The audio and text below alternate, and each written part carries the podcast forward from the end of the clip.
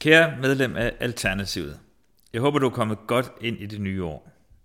Dette nyhedsbrev er mit første i 2019, hvor vi som bekendt skal til et afgørende folketingsvalg. Og derfor vil jeg tage fat på en alvorlig diskussion af, hvor vi er på vej hen som samfund. Diskussionen er fra mit vedkommende direkte affødt af det, vi for tiden oplever på udrejsecenter Sjælsmark, hvor børn nægtes specifikke former for mad, ligesom det er affødt af det, regeringen planlægger på Lindholm. Men mest af alt er det egentlig kulminationen på den udvikling, vi har set gennem de sidste over 20 år, og særligt i den seneste valgperiode, hvor det er blevet normalt at udfordre menneskerettighederne og sætte spørgsmål ved konventionerne igen og igen. Det er selvfølgelig også affødt af den udvikling, vi ser i Ungarn, Polen, Tyrkiet og USA, hvor nogenlunde velfungerende demokratier på få år er gået i markant autoritære antidemokratiske retninger. Det ønsker jeg ikke for Danmark. Og når man som jeg ser klare faresignaler både ude i Europa som herhjemme, er det min pligt at tage diskussionen. Også selvom det kan være ubehageligt. Eller selvom det kan tegne et billede af Danmark, som vi ikke kan lide, eller måske ikke kan eller vil genkende. Men hvorfor er det så pokker svært at få en sober diskussion om det værdimæssige højreskred, der er sket gennem de sidste 20 år i Danmark? Er det fordi, vi ikke har det rigtige sprog for at beskrive det, der sker? Eller de rigtige begreber? Et er i hvert fald sikkert, at siden Poul Nyrup sagde, at stueren det bliver I aldrig om Dansk Folkeparti, er det for mig at se blevet mere og mere illeset at kritisere udlændingepolitiske strammer, strammerforslag, uanset hvor ekstremt de måtte være. Uanset hvor meget vi så nærmer os tilstanden, som kan virke dehumaniserende. Og i visse tilfælde minde om et fascistisk menneske- og samfundssyn, hvis man tager de historiske briller på. Selvom vi på mange måder øh, kan se fællestræk med situationen i 1930'ernes Europa, er situationen i dag en anden. Men det, som jeg vil insistere på, også selvom jeg skulle være den eneste politiske leder i Folketinget, der gør det, er, at vi er nødt til at kunne snakke om, at vi er i en situation, hvor det ekstreme bliver det normale. Hvor det, vi har troet, vi aldrig kunne tolerere, pludselig er blevet bredt tolereret. Eksempelvis at sende medmennesker ud på en øde ø. I juleferien læste jeg en bog om netop dette.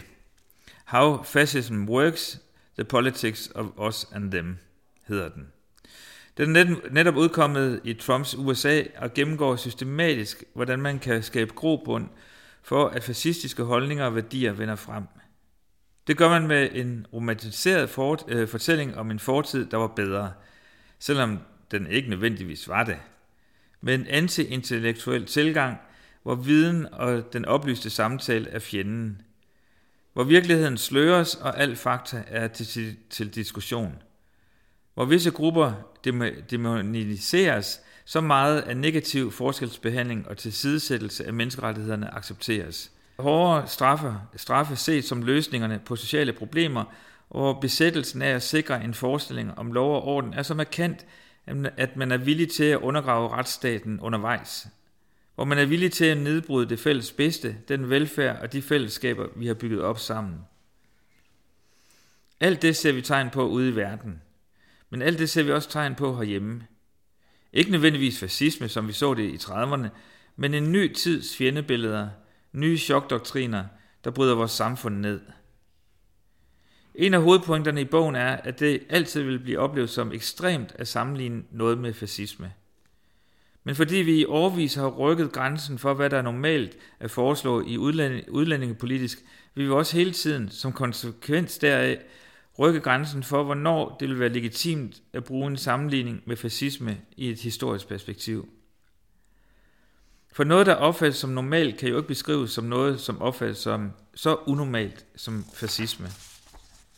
Selvom vi hele tiden, som skruen uden ende, bevæger os hastigt mod mere ekstreme politikforslag. Og det er usundt for vores samfund.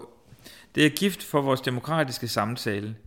Det er jo nærmest som om, at kritikken af fremmedfjendske eller antihumanistiske tiltag og forslag er aftaget i takt med, at de er blevet mere og mere ekstreme. Når noget bliver normalt, når noget bliver konsensus, er der, er der ikke grund til at slå alarm. Og det er for alvor alarmerende. Bare se på, hvordan vi forholder os til Donald Trump. Der skal meget mere til, at vi i dag løfter øjenbryn over, over ham, eller forfærdes over ham, end det skulle, da han lige var blevet valgt til præsident. Vi har så at sige sænket vores menneskelige øh, og demokratiske parader og taget det ene stød efter det andet, uden de store grimasser. Så jeg er bekymret. Jeg er bekymret for den retning, vores samfund udvikler sig i. Og jeg er ikke mindst bekymret over, at vi lader det ske uden det store postyr. Så det er det, jeg håber, vi kan lave om på med en grundig og oprigtig diskussion af, hvad der sker i vores samfund. Så det ikke lige pludselig er for sent. Det vil for alvor være uansvarligt. I USA har tidligere udenrigsminister Madeleine Albright udgivet bogen Fascisme en advarsel. Og jeg ønsker en lignende diskussion herhjemme. Det er det eneste ansvarlige, også selvom det kan gøre ondt at erkende, hvad det er, vi er på vej til at blive. Jeg håber, I vil være med til at løfte debatten. Og så skal vi til noget helt andet, nemlig mine tre inspirationsforslag. Øh, det første øh, inspirationsnedslag er denne gang en rapport om borgerløn, som er udarbejdet af Alternativets borgerlønsgruppe. Der er lagt et kæmpe arbejde i rapporten, og jeg håber, at I har tid og lyst til at læse rapporten, som udgør et solidt fundament for vores videre diskussion om borgerløn. Og så tak til alle jer, der har arbejdet med rapporten. Den, det andet inspirationsnedslag er en slags årsrapport for Alternativet i Storbritannien. For mig er det meget politisk inspirerende at følge med i, hvordan de arbejder.